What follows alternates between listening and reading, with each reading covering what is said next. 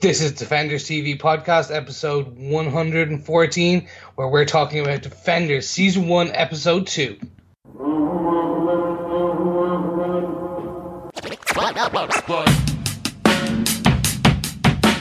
think I'm holding back? Welcome back, fellow Defenders. This is Defenders TV podcast, and this is episode 114. But more importantly, this is where we are reviewing The Defenders season 1, episode 2. I'm one of your hosts, Chris. I'm one of your other hosts, Derek. Hi, and I'm your final host, John, uh, fresh from a Jessica Jones style uh, drinking session.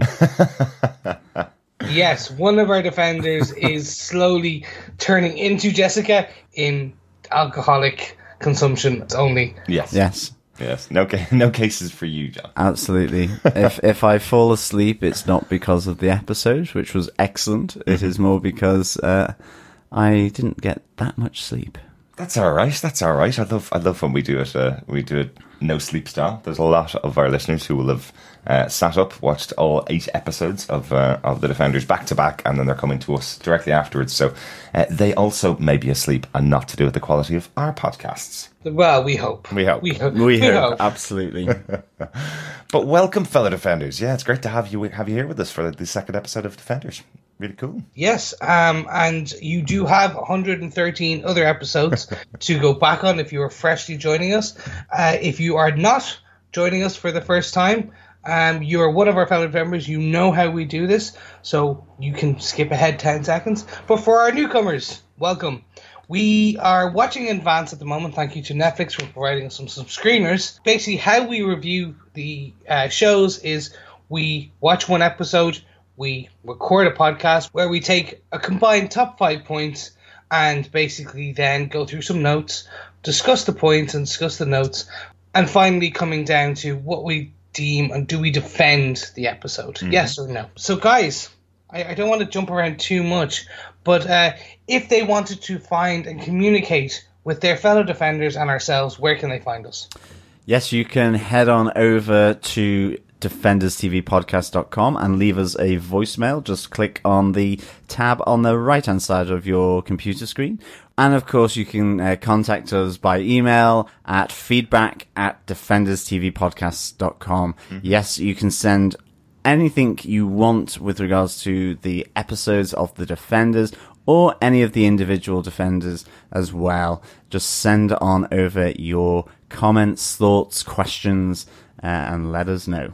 Now, one bit on that, because we don't watch ahead and we record as we watch, if you are sending any emails or voicemails in, please mark what the which episodes you're giving feedback on because but we don't want to just suddenly have the end of the series ruined for us. Not that you would do that, but just in case. That's never happened.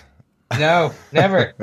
You can also join us on over on Facebook at Defenders TV Podcast, or more importantly, come join the community, our group at facebook.com forward slash groups forward slash Defenders TV Podcast, where we nerdily discuss in uh, the most flam- most flamboyant and harmonious way what we liked about the episodes. We put up spoiler posts so you can watch along at your own pace, um, and that's where we'll uh, have those mo- meaty discussions on what exactly did Jessica mean when she punched Luke in the face, because we know it's going to happen. It's coming, I'm sure. Oh, and Yes. there was another punch in the face this episode There as was. well. There was.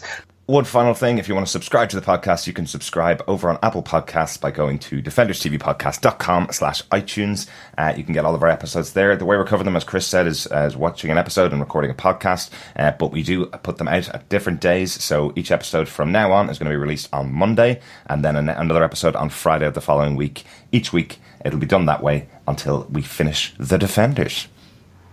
Yes, and this is your. You're quite lucky. You were getting two episodes in one day for this because we are releasing this episode on the 18th of August. So hopefully you have just binge watched two episodes and are now listening to our dulcet tones. Yes. But should we kind of crack on with it, lads? Because I think we want we have a lot to discuss. We do. We really do. So, uh, Derek, do you want to tell us who wrote and directed this episode? Sure.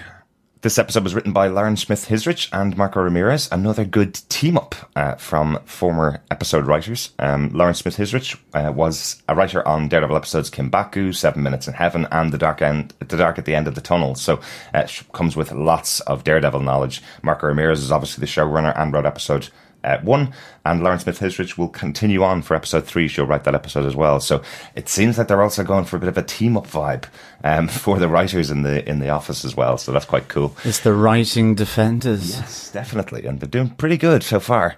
Uh, this episode was directed by S.J. Clarkson again. She directed uh, episode one of the series, uh, obviously, as you've probably just heard on our previous podcast. John, do you want to tell us what they gave us with your synopsis for the episode? Sure. After the Hell's Kitchen earthquake, Matt Murdock finds it hard to control his inner devil. But after meeting up with Foggy for a few drinks at Josie's bar, he takes some of Nelson's casework to focus his mind elsewhere. Luke begins to hit the new bar in Harlem, Trouble in Paradise, to get a lead on the mystery surrounding the increasing body count of young men and uncovers a new player in Harlem known as the White Hat. He tracks one of the White Hat's vans as it goes off to dispose of dead bodies of allies of Kunlun following an attack by the Hand. There he meets Danny Rand, who, believing Luke is somehow connected to the bodies inside the Katana workshop, unleashes the Iron Fist on Luke, testing his unbreakable skin.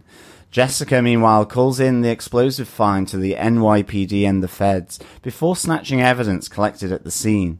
As she investigates a number of shell companies in New York, she is warned off pursuing the case by Hogarth before an encounter with a fearful John Raymond in her apartment leads to Raymond killing himself as Elektra comes to silence him. As Jessica chases after Elektra, Misty Knight catches up with her for her previous indiscretion and arrests her. At the police precinct, her interrogation is interrupted as her new and unexpected attorney, Matt Murdock, arrives to defend her. Well done, John.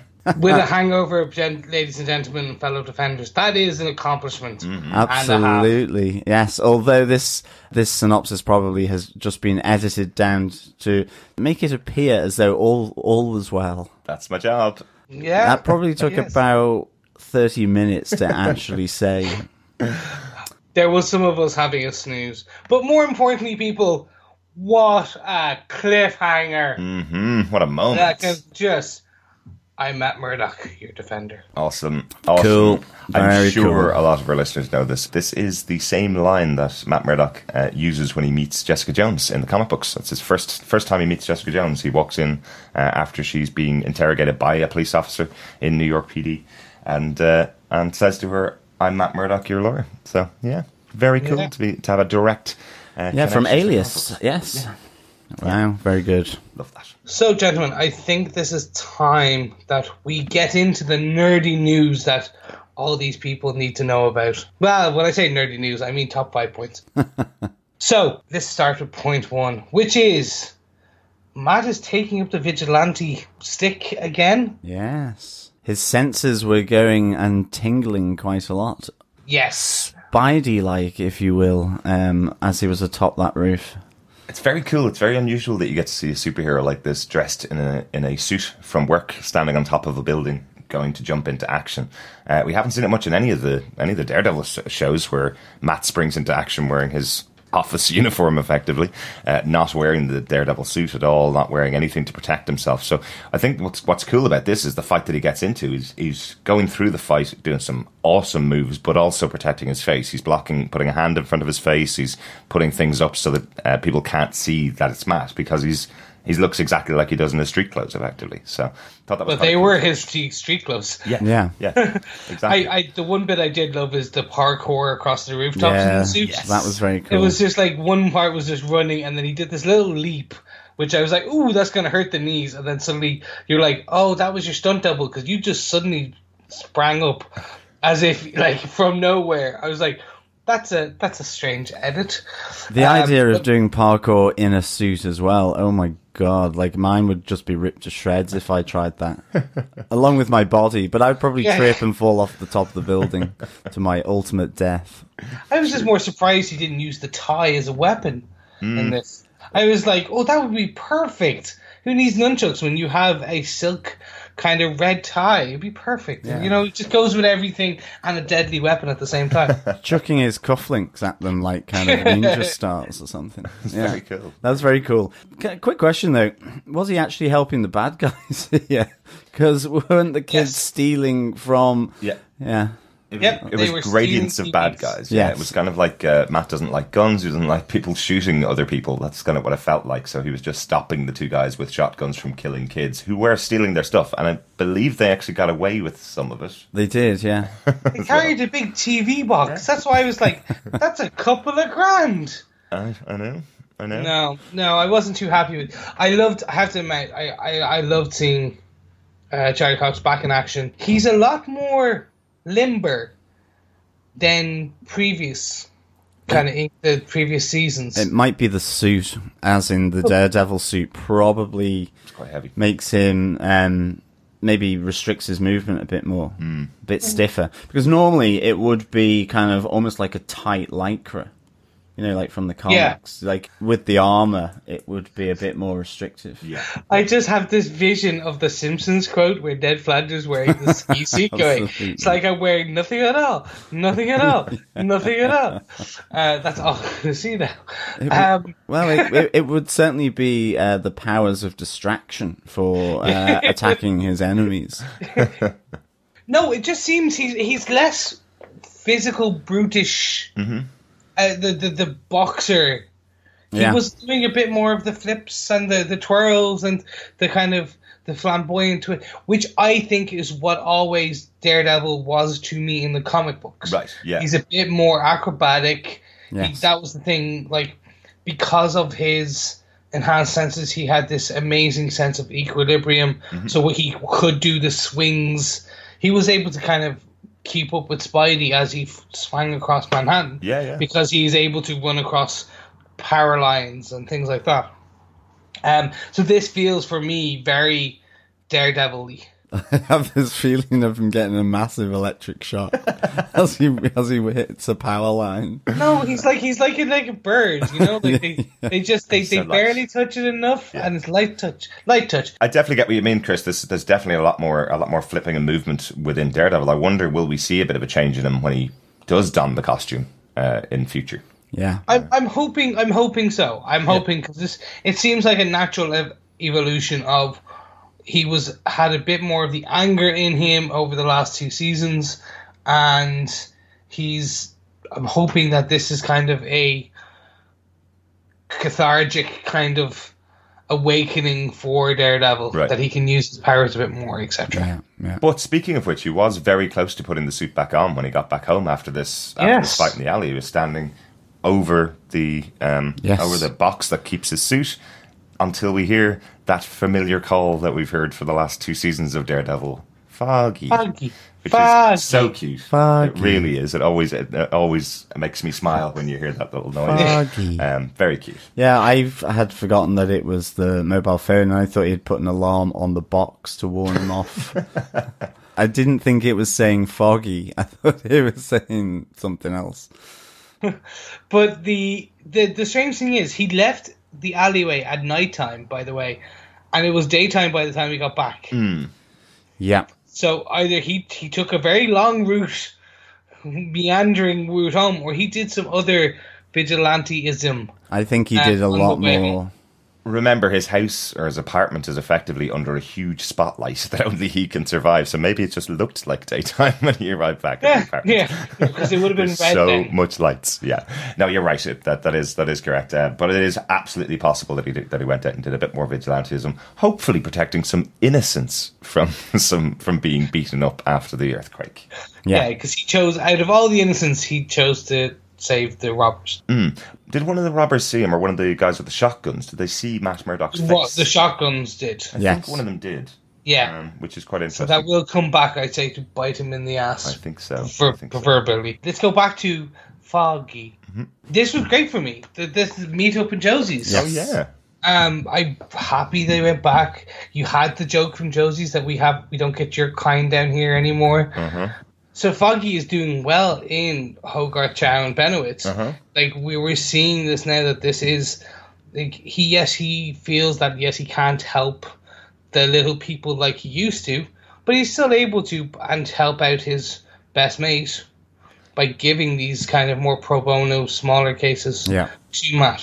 I like that. I like the idea that, that he would pass on these cases to, to Matt and Matt would make some money out of them and he'd also keep himself busy. You know, this this idea that he's got an addiction to being Daredevil now and that's what Foggy's saying.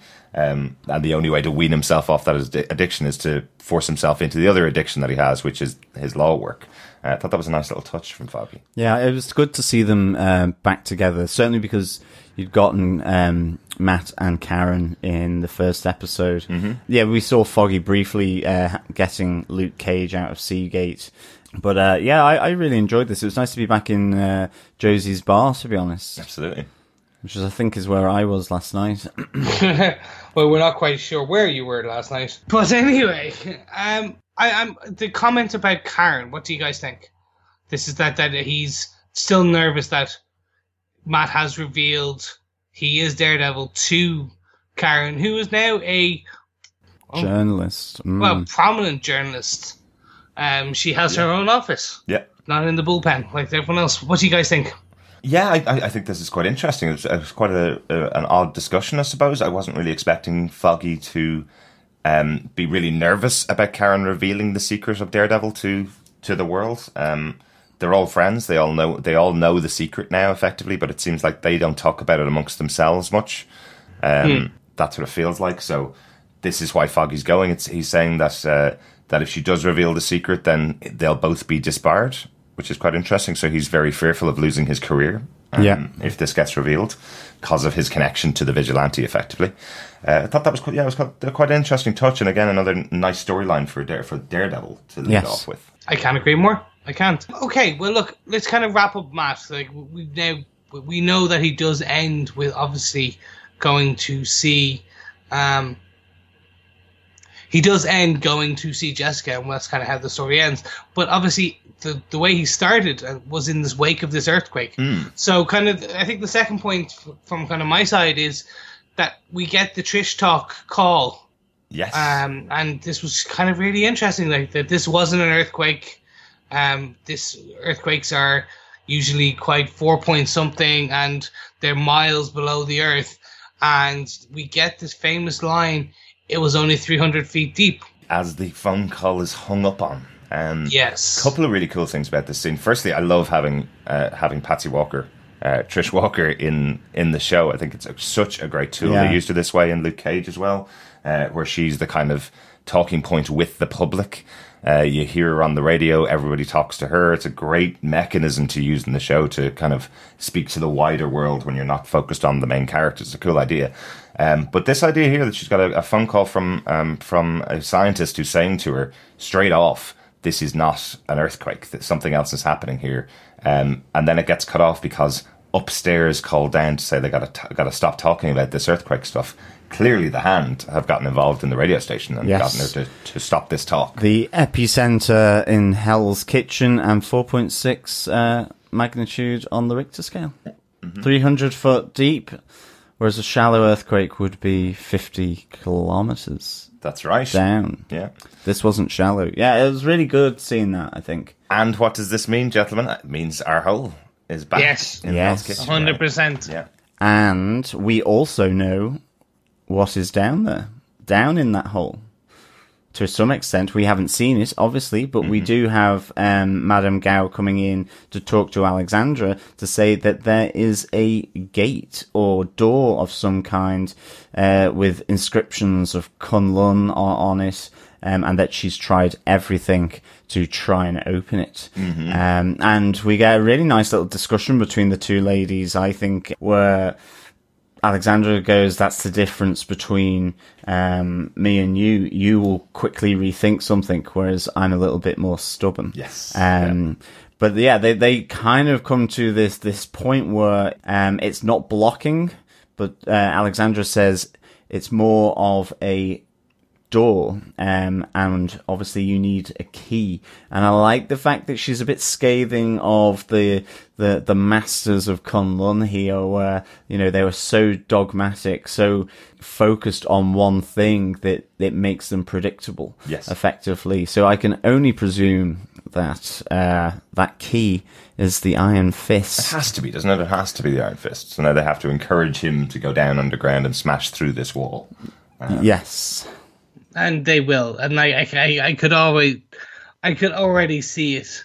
Um, kind of the Danny breaks open the seal by uh, thinking that that he was helping everyone by doing it, and unwittingly releases some catastrophe on the, the planet or on a kind of Hell's Kitchen, if you will. I, yeah, I could see that kind of straight away. Just as soon as they started saying it needs a key, I was like, yeah, okay, I can I can kind of telegraph this. Yeah. I hope they go down a different route, but Oh, I don't, I don't mind if they go down that route. I think the more the more interesting thing is what's behind the wall and why is Kunlun blocking that off from the world, and what have they found in other countries where these types of places have been, which is what they've said. This isn't the first time this has happened. This is just the most important one in New York. So, uh, so what's been behind them in the past, and what's what's going to be behind this one? Yes, what are they looking for?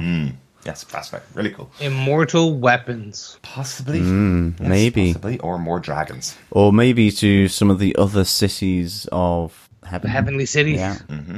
Well, anyway, either way, Trish is suspicious now. I love the fact that Because of this. yeah, absolutely. I also love the fact that Trisha's car was in a pothole, so she thinks it's getting towed again. Um, it's kind of it's almost like a repeat of the episode one uh, scene. Mm-hmm. it's down in a massive pothole that's been created by the earthquake. Yes. poor Trish. Poor Trish.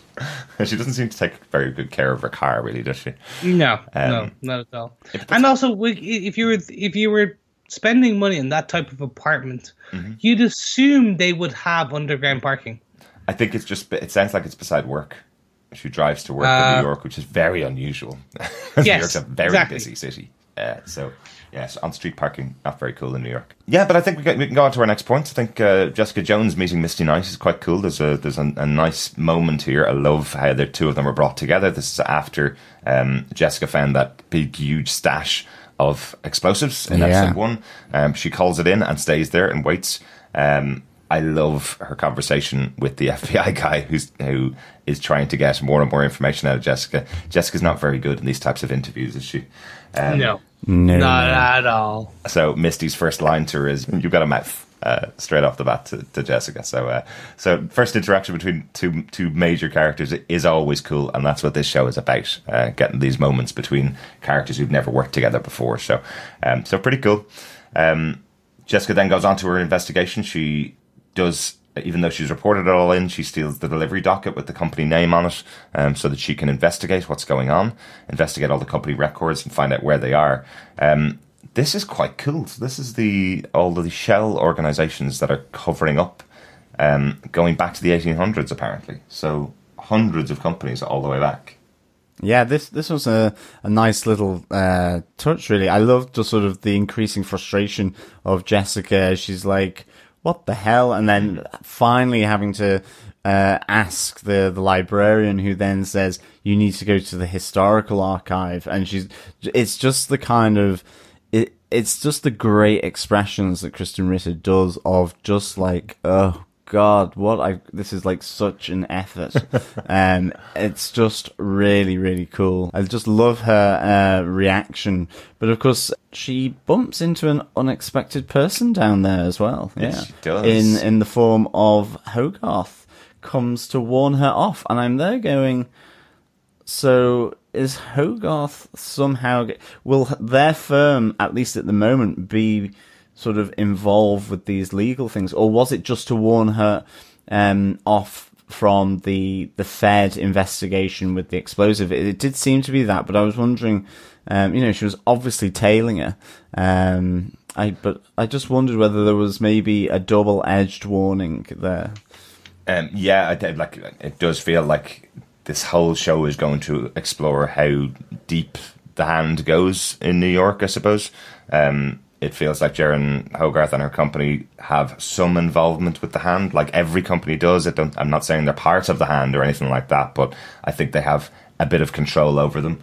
Uh, Alexandra Sigourney Weaver's character seems to have her fingers in many pies. I love this hand metaphor; it's great. Um, Uh, but it seems like they they're the ones that are pushing. So if, Ho- if Hogarth's telling Jessica to steer clear of something, knowing that Jessica will never steer clear of it, um, if she's telling her to, it feels like she's getting that pressure from somebody else outside of it, which to me feels like Alexandra.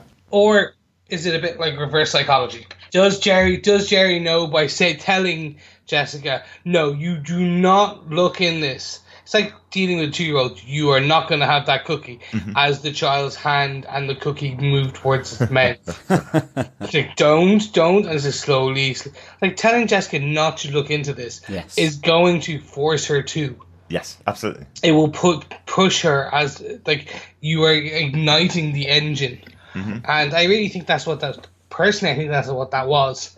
Like Maybe. Jeri knows she cannot keep her away from danger, so it's like, okay, we need you to go investigate this, finish this out, but also remember, like we need to look after you. So then she obviously speaks and grabs Foggy. Right. So that's why you think that she set uh, Foggy following uh, Jessica is because yeah. it's to Yes. protect her the whole time rather than Yeah, there there is that kind of protective sort of aspect of Hogarth, even though she does it in a ice cold way. But um, that really, yeah, she she sets Foggy on, on, on tracking and just keeping tabs on Jessica Jones, and you know, obviously she says at the first sign of trouble, get in there and you know put someone in there. Um, and keep our name away from it. yes. Uh, which is then interesting um, because he has given Matt the pro bono work before he's had that conversation with um, with Hogarth. So, because at one stage I was thinking, has Foggy kind of asked Matt to go in to keep, you know, effectively used him to some extent to keep um, Hogarth, uh, Chow, and Benowitz company name from that interrogation. Right. Um, but ultimately, he had given the case files before he's had that conversation. So it's just probably more that it's it's a it's a good happenstance, really. Yeah. Yeah. Yeah, it was very much most likely a phone call a prior or post, I should say, Yeah. the arrest. So that It's like, hey, I've got someone in here. Can you go take a look? So, Jen, sorry to cut in, but let's go back to this 1800 bit. Mm-hmm. Yes. Gee, I, I found this really interesting. Yeah, I In did. that now, this is showing that, okay, we knew the Hand was an old organization, but that they've been involved in world affairs and corporate affairs and shell companies since the 1800s, since the founding of New York predominantly. yes. Like, they were there. They've been, like, going back to the ancient records. funny that you should mention that, Chris, because we did talk about it in episode one um, when Alexandra was talking about the founding of New York and how much they paid for it. And I was making the comment of, of how old possibly do we think Alexandra is? Is she an ancient? Is she someone that has gone through these procedures to come back to life? That kind of stuff. Uh, in this episode, we get a little bit more. It was it was the next point really about Alexandra? There's some more indications here. She talks to. Uh, she says about Brahms. She's when she's listening to the uh, classical music, and she makes a very, um, a very specific comment about the type of person that he was. Yeah, he was petty like that. Um, it was a direct response to Beethoven. Yes. Um, to show that he could do what Beethoven did uh, with regards to the the music in C minor. Yes. Um, and it's like the, the the lady who's maybe the head of the Philharmonic there is. I love your knowledge of music history, but yeah, I think we're getting uh, a sense now, uh, like we discussed uh, on last the last episode of the podcast that Alexandra is a lot older than um, her age uh, appears. Yeah. So it's interesting that um, maybe she's gone through possibly that process um, that Elektra and Nobu uh, and um, Mitchum. Harold Meachum Yeah. uh, and Bakuto have done in order to effectively come back because of all this sort of long uh, historical knowledge, which kind of the way she says it uh, as It is. being in the uh, as being there and, and in the first person. Yeah, So, yeah. it really does feel like this is a conversation she had with Brahms. That's what, or a conversation Yeah. that Brahms had with her. It doesn't feel like this is something that's written in a history book that she learnt. It's just Yeah. the way it's delivered. But I, I agree, Yeah. Chris. I really enjoyed um, Jessica going through those files. I just, I actually wish they had taken her to the historical Yes. uh, archive as well, just to find out, you know, how far does it go back? Was it with, you know, maybe some of the first settlers, um, you know, on the Mayflower, or you know, in terms of America, or how far does it spread? Yeah, it was really interesting. Loved it. Loved that. Yeah, no, I, it was it was fantastic, and just kind of moving on to Alexandria, like yeah, I completely agree with you guys. Although I do not think she is a reanimated, revived member of the Hand. I think she's more Madame Gao kind of level, where she is mystical, has power of Chi or X of Y. We know Madame Gao is at least three hundred years old Yes. Yes. potentially more. Yeah. Um, so I'm if to be Madame Gao senior, Uh-huh. she predominantly probably has to be older. You'd feel Uh, so. You'd feel so. You you'd feel like feel she's so. the one that brought Madame Gao into the organization. Yes. That's what it feels Yes. like. Yeah. Yes. Yeah. So I'm kind of going, okay, she maybe is a. I think we have found the main finger of the hand, if you will. Um, yes. The middle finger. The middle finger, Yes. raising it in the air right at our defenders. I think Yes. so. she is badass in the like uh, Sigourney Weaver for me. I, I've always had a bit of a kind of uh, a love affair with Oh, yeah. Sigourney Weaver, just from Ripley, her character Ripley in Alien. hmm Aliens. I, I yeah, I've always had this kind of love affair with her, and the character. She is the strong woman character. Like this is the um the the, the, the and I, I again this is me kind of. I don't want to come across, and I apologize if I offend in how I say this, but she is the what I consider the quintessential strong, empowered uh, female character that a lot of the shows in today's society don't have. And I, I don't, I, I try not to come across it in a bad way. It's just like typically, like aside from Jessica and Patsy in this show. Oh well, actually no. This actually thinking about this now, I'm kind of going I know.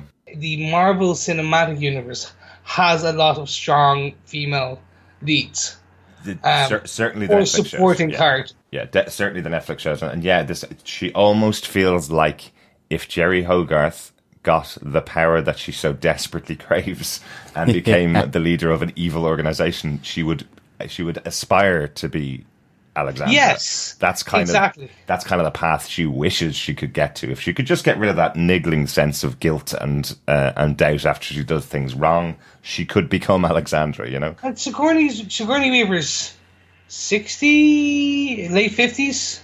I don't know her age. Um, she could be a thousand years old. She's still gorgeous and amazing. Yeah, she's she's cool, and yeah, it's the it's the presence on screen that she has. Um, I mean, it, it's just uh, captivating. Really, it really draws you in. Again, I just loved her meeting with with Madame Gao. She's helping us to learn about Madame Gao. You know, uh, Yeah. in, in that Yeah. sense, who, who's been in the episodes, and at the same time revealing how she operates. And I really like that. I love the fact she's always seems to be comparing herself uh, with with Madame Gao in these first two meetings in in the first two episodes.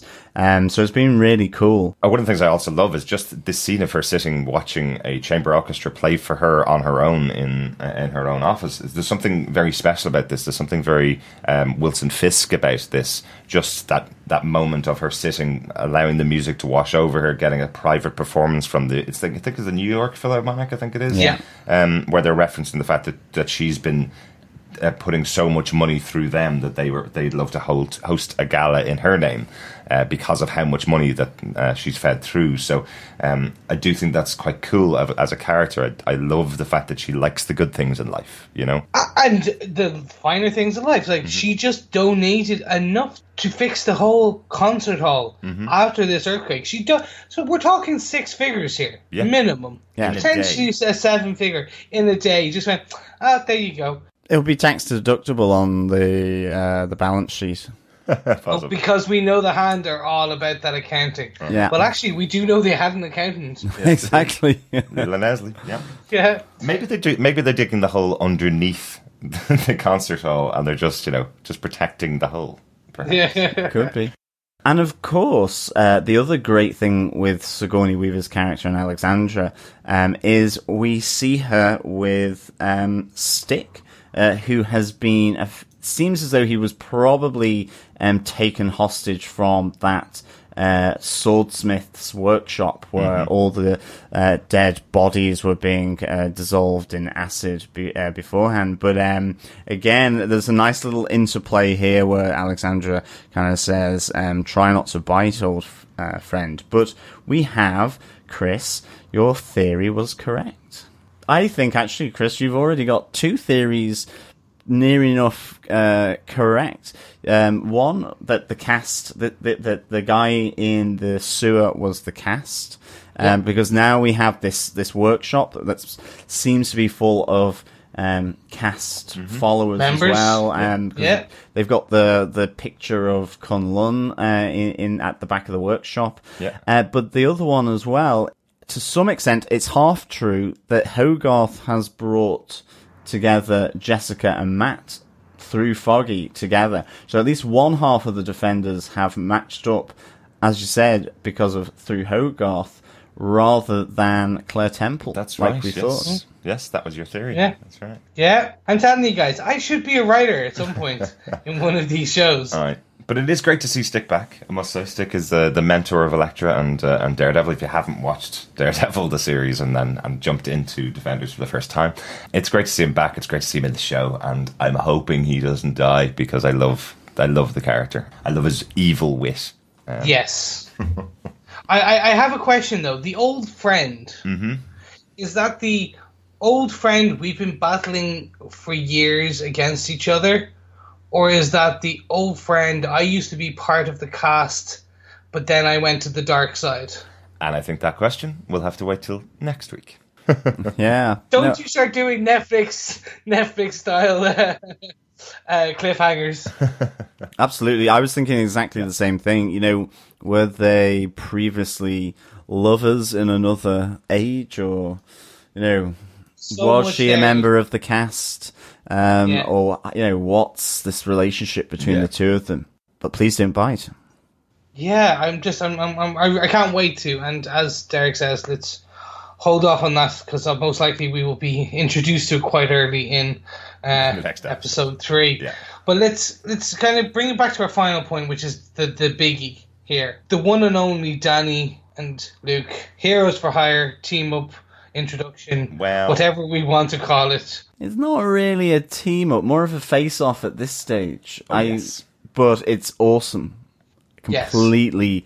completely agree. Um, this was so so good. I am massive smile watching this uh, all the all the way through. I absolutely loved the moment where Luke is just standing there whilst Danny is kind of doing slow mo karate kicks and punches to the chest yeah. and, and to the legs and all this kind of thing. And Luke Cage is just like looking at him and like there's all this determination on Danny's face and he's not making any inroads whatsoever. And I think he just gets brilliant. flung down the, the alleyway or something. I just, I just giggled yeah. all the way through that. I thought it was really good. That was really good fun, wasn't it? Yeah, I love I yeah. love that moment. It's like it's like Luke wants to bat away a fly, and that's probably why when the punch lands from Danny, why he's so shocked by that punch and flies himself across the other end of the alleyway. And that's some power. Similar to what um, John was saying in that it wasn't even just the Iron Fist moment and kind of impact. The actual overall face off was brilliant. Mm-hmm. But Mike Colter, he didn't flinch a an inch. So I'm trying to figure out how they they recorded this um, as a whole because it was slowed down, but like Mike Colter took the punches without flinching. Yeah. So I'm trying to say, was this just like they they filmed it in normal speed, but like with the guys moving super slowly, Right. and then just sped it up a tiny bit, Maybe. so that it looks like it was almost in slow mo. So that's how you could almost punch a stone wall and not have it move Right. Right. kind of style. Um, I was just, it was just it was an interesting kind of choreo- choreography, cinematography question. I was like, how how did they do that one? I love when I love when TV shows do that. It's always cool when they when you Yeah. see something that you'd go, "How is that possible?" They didn't CGI his face to move, did they? That can't be possible. Um, Well, did- the, the it's very good. CGI for the face did move. That was how they did that. Well, okay, they did. but I meant for the other parts. yeah, yeah, But okay, guys, so let's hold on. Let's kind of. This was a great moment, but let's discuss how the two quintessential men arrived at this intersection. Yeah, 'cause Because- it, it's certainly separate. It's coming from their own separate ways, isn't it? Definitely. Yeah. Um, unlike uh, a bit of jiggery pokery but, uh, from Hogarth and uh, and Foggy yeah. for the other two.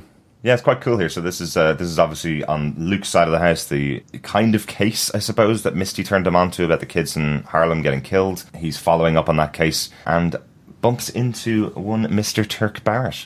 Yeah, Uh, that was a great- great scene as well. Yeah, great to see Rob Morgan back um, on the show. He's uh, he's pretty much been on all of the series. Another one of the players that's uh, that's crossed over most of the shows.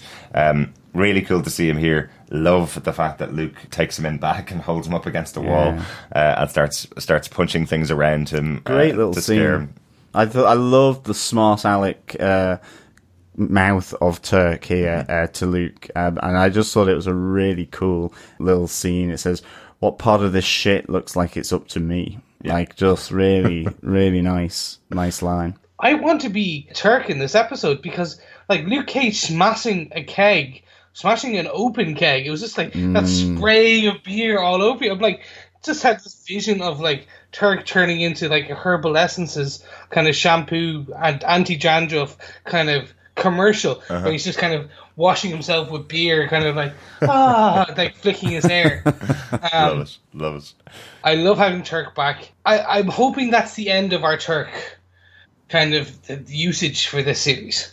Oh, it will Because be. it will. yeah, I'm hoping it was just a passing kind of like we'll throw him in quite quickly. Um, I, but I'm also I'm questioning how many cameos I, are we going to call them them? Is it because he's not really a cameo because he did have an integral part to the plot. yeah, yeah. Like, like it's just how many are they going to introduce? Like, are we going to get Ward Meachum? Are we going to get Joy Meachum? Are we going to get Davos, for example? Those four. Are we going to get the twin sister Typhoid Mary from Jessica Jones, just for the sake of having them in there? Uh-huh. Or I'm questioning because we're two episodes in I and know, I haven't Chris. seen much of it. I know. But it's kind of like, ha- are they going to just have them in to kind of have that nice nod back? I hope or are so. I they going to make sure that these are?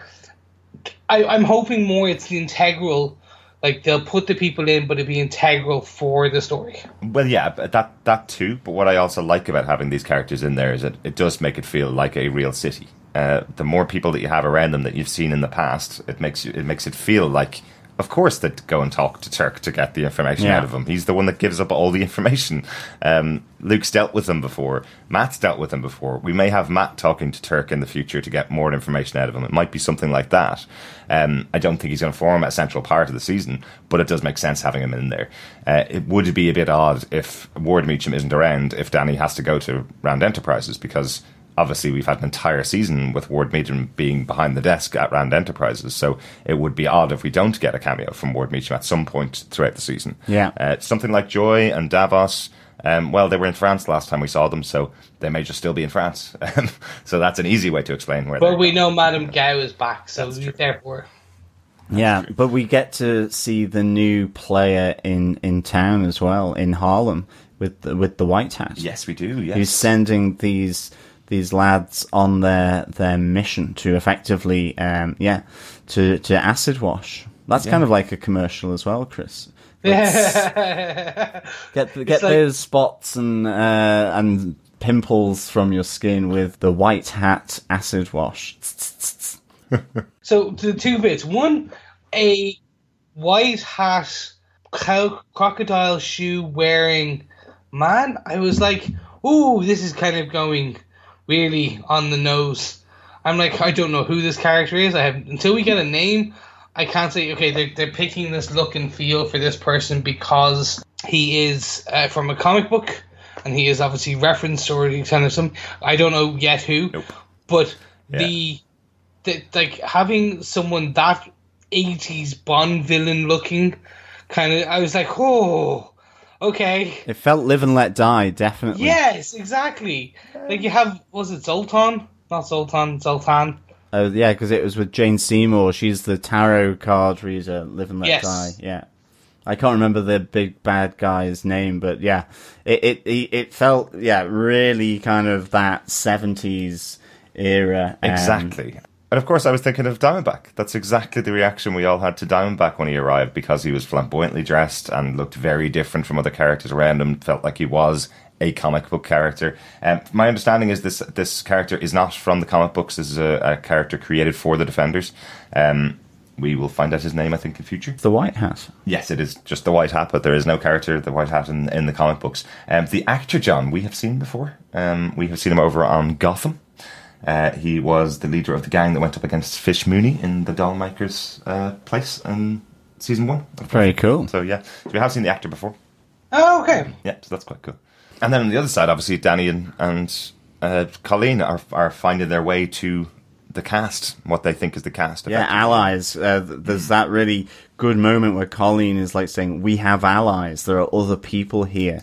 Uh, after they've come back to the dojo uh, from being out in uh, Southeast Asia, so they follow the trail of the uh, the Skamato sword that the guy in Cambodia had, which is not kind of this standard katana. That it's probably much more prestigious. Uh, it's very rare, but that ultimately leads them to this workshop then, where they go in and obviously find the the the rave that's not gone down too well with all, all the bodies, um, but then all these images of Kunlun as well. Um, Actually, one of the great things I really noticed this episode was just the music around Danny and Colleen with the kind of mournful violins and stuff. I just think it frames him really well as a character. Like Right. it, it was really nice, and just the way um, they they had this kind of just th th this little uh, reference in the music when uh, he's on screen. I thought it was really cool. I like actually, that. I like that, and it must be uh, you know the character's being treated as he's getting very frustrated with this. What I kind of like, if you think of the comparison between all the other characters in the show, Matt's given a case which is going to protect Jessica, and that's what he does, and he gets there. Jessica gets really frustrated because she spends about 15 minutes looking for companies and can't find them. She gets really annoyed. Um, Luke's investigation takes him about what a day. He just follows a car, and uh, and then he's found his destination point. Effectively, he knows exactly what's going on. Danny's been on the hunt for the hand for more than three months with no leads. So Yep. I like this setup of the character at the start of the show that he is he's frustrated and angry about the fact that he can't, even with all of his power, he can't do anything to avenge his parents' death now that he's found out who killed them. And he can't do anything about avenging the loss of Kunlun. Um, no matter what he does, no matter who, who investigates, he can't get there. So it puts him in a nice position at the start of the show. yeah, definitely. So I have a question, guys. Uh huh. The cast. Yes. Do we think this is like the external force of the external army of Kunlun? Perhaps. if if the if the the Iron Fist is the the weapon, the the the adversary of of the hand, could the cast be? Well, we're not gonna. You're not gonna be wire monks. So out in the world, we're gonna have you as um, warriors. You're going to be our anti-hand. Mhm. Because I can't understand the connection to Kunlun otherwise Right. they they need to be is that the, the Iron Fist is the the Kunlun's back guy, Yes, exactly. Exactly. and then if you have the hand has their weapon being Black Sky. The cast has their weapon being the Iron Fist. Yes. Yeah. No, I totally I, agree. with you. you agree with me on this? Yeah, I I, I, agree was, I was trying to. Yeah. It, it just went through my head. I was like, it, I, I found it very hard, kind of imagining myself having a, a, a photo of some random town in Ireland, Yeah. Unless you were had a connection, a deep connection. Yeah, I think I think for me the way I kind of have seen it is it's almost like the the army of heaven, effectively, and heaven is Kunlun. Um, it feels like Alexandra has been to Kunlun. Yes, Uh, I agree Stick's on- been there, Madame Gao's been there. It feels like a place that that people that have a connection with the mystic side of the Marvel universe know all about Kunlun, and Yeah. it's the place they want to get to and want to go back to, almost. So this army protecting it, absolutely, it makes sense. Um, whenever Kunlun reappears, this army comes out to protect to protect it along, and, and kind of knowingly, I suppose there's going to be a lot of them sacrificed to protect this city because the only person that can defeat the hand is Iron Fist. That's the Yeah. that's his task. But if you have a thousand people running at you and you're the Iron Fist, even with that power, you probably do need a few other bodies beside you to at least block for a couple of minutes while you while you recharge your chi. You know. Yeah. Um, so I think that's what they are. They are the expendable henchmen, basically. Kind of. I don't know whether it says that on the uh, on the job description, but I kind of feel that's what they are. yeah. They would get run over. What was that scene in Austin Powers? You remember? It was like the it, it was the first one to kind of start showing you the life of the henchman Yes, the outside Yeah. of the supervillain. Mm-hmm. That was brilliant. I, that's all I'm going to see now is some member of the hand's going to get killed, and later on, I just want them to randomly go, "John's been killed." uh, at least we have the hand's pension. It's fine. um, gents, I think that is all the major points from this episode. Yeah, there's just a few notes. Um, there is obviously the Elektra attack uh, on Jessica's apartment when the, her case is, is there holding uh, Malcolm hostage with a gun to his head saying, stay away from me, don't take this case. And again, it kind of echoes through from what Hogarth was ta- saying to her to, to stay away. Um, so you just wonder whether, again, whether Hogarth has had dealings maybe with, um, Alexandra in some way, or at least her company, Yeah. the shell company, and John Raymond's bullet to the head as as like Elektra comes storming in. He basically stops her, prevents her from killing him, Yes. uh, or taking him hostage. Even we don't know, but I think uh, he is absolutely petrified here. Um, but yeah, shoots himself in the head. Yes, absolutely. Um, and of course, that really sets up uh, Jessica then getting arrested outside her apartment by Misty. That's right. Um, so yeah, Um, from my side, uh, a note I wanted to bring in was the incident is mentioned again Yes. at the very beginning. A, a very quick callback, Easter egg, if you will, to the Avengers incident in New York. Um, the reason I like this now is because unlike the toss away c- kind of callbacks we've had before to like the green guy, the, the guy with the shield, Yeah. and the man in iron in a tin can. Aside from all those kind of throwaway comments, they were showing that the the incident itself breeded a kind of bit of hysteria in New York. Like there's a fear that, that this stuff will happen again, which is actually if you imagine like the, the closest analogy we would have in real life would be a terrorist attack. Yes.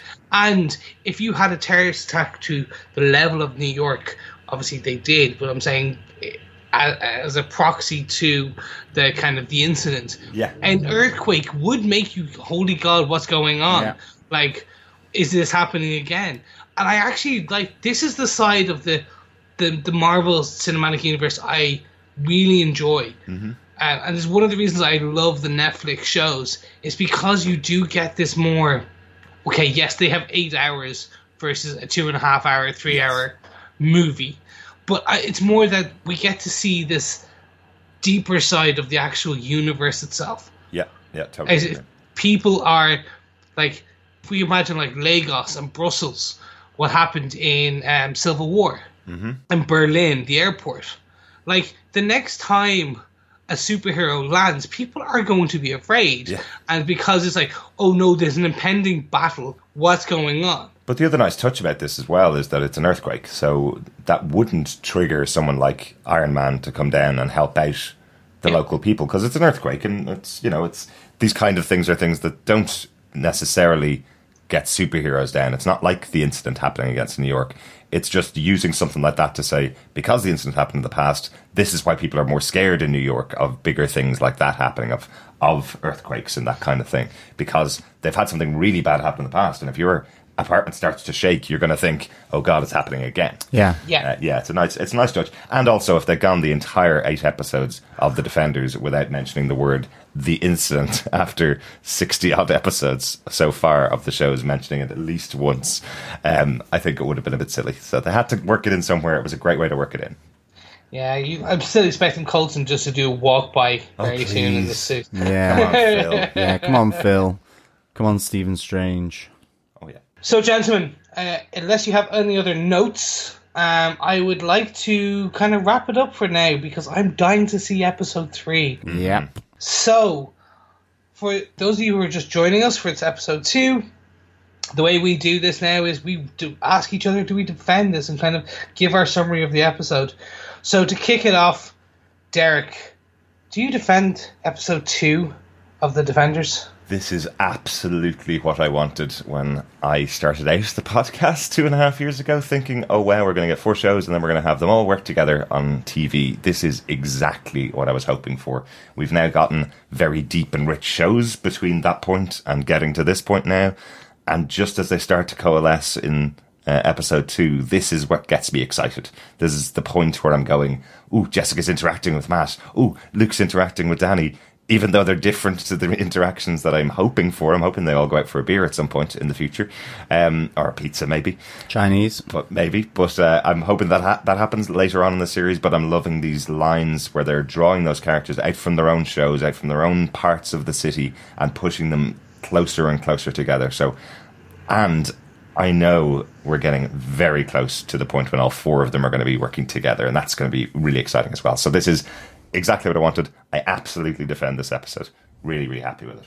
Mr. Harrison, do you defend episode two of The Defenders? Oh, I do. I do defend this episode of Defenders. I would give this 4.6 magnitude on the Richter scale out of 5. Nice. Oh, yes. So it is a proper earth shaker. Yes, it is a earth shaker. Yes, uh, absolutely loved this episode. I think, as Derek said, the the coming together of two halves um, are, of the defenders here. One purposefully with with Matt. I mean, that ending really where he just comes in and goes, "Jessica Jones, stop talking. I'm Matthew Murdock. I'm your attorney." Yes. like absolutely great finish there. I think to to the episode and um, also then just having i mean i just absolutely loved every moment of, of luke and danny meeting up and just the way it was done it was funny it was intense. You know they both got their moves in. Um, really really enjoyed it. Just these different threads starting to come together um, of of danny's investigation luke's um, sort of getting back into the groove in Harlem, finding out about the, the white hat, uh, the new boss in town in Harlem, um, and, and then just, just getting more, uh, of Alexandra there, where she's listening to the quartet and just her relationship with Stick and just this idea that she is, um, this experienced woman that goes back across centuries like Gao. Um, really, uh, really enjoying that and finding out that we have a door in that hole.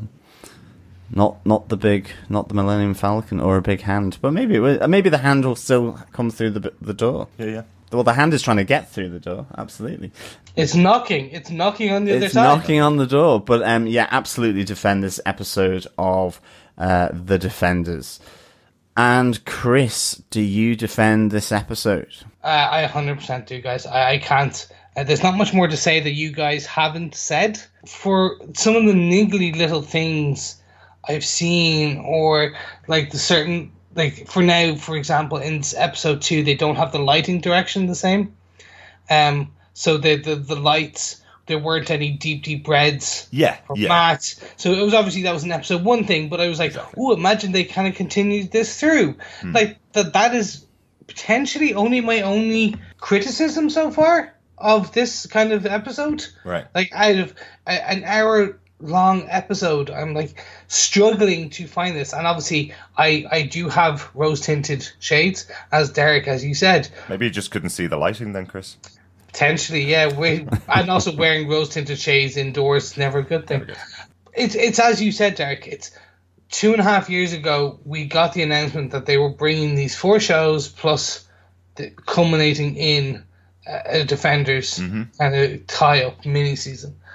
That is what we've got now, and the lore is so deep. The overall story, I feel, is professional enough, is strong enough, and mysterious enough that I, I'm dying to go to each next episode. Mm-hmm. Not because it's a mm-hmm. Netflix show. Yeah. The way Netflix setting it up and the beautiful that they want you to binge to the next one and the next one and the next one.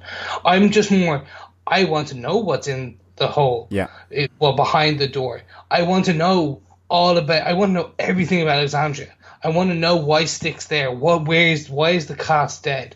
Like all these questions that are central to the plot, but also more ex, uh, kind of uh, expansion and more exploratory. Yeah, definitely. Yeah. I actually just wonder on that as well. Again, it kind of it almost favors the the, the point of uh, that Iron Fist should have had a bit more about Kunlun there. You know, s- seeing that picture of Kunlun in this workshop. Yeah. Again, just to bring that that mythology and how it interacts with the cast and the hand. Um, those those three different groupings. Um, it just kind of almost strengthens that point a bit. I think. Yeah, yeah, yeah. Yeah, I'm kind of hoping now with that, as you said, that we'll get a better introduction to the, the cast as a whole uh, throughout the next four, five, six episodes, uh, and kind of they explain the background. But overall, I completely, and I'm just rambling at this point, so I'm going to close it down because I also have to see that Derek, our producer, is kind of doing the wrap up sign. I uh, wholeheartedly defend this episode.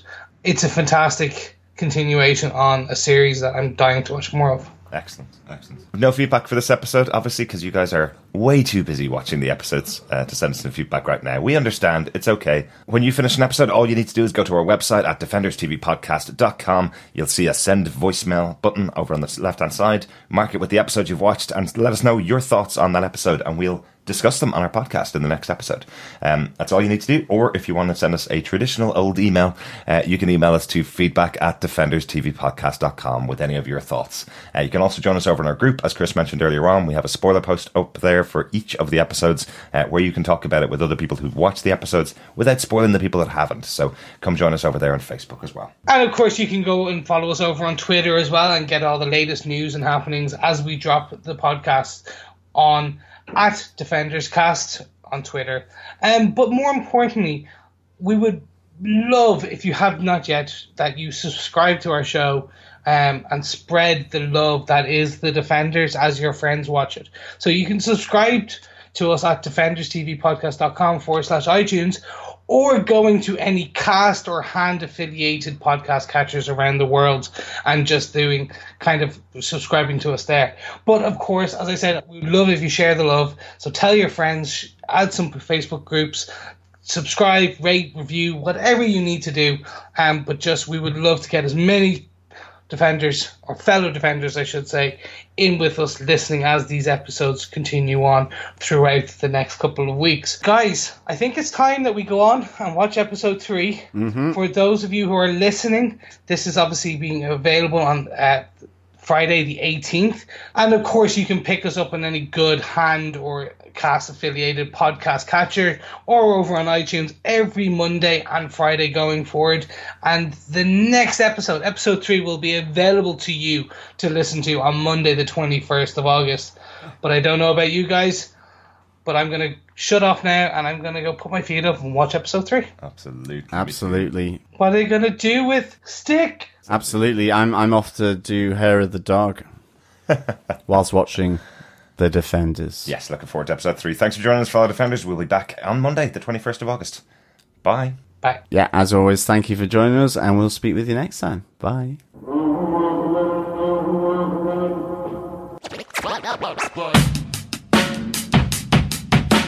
You think I'm holding back?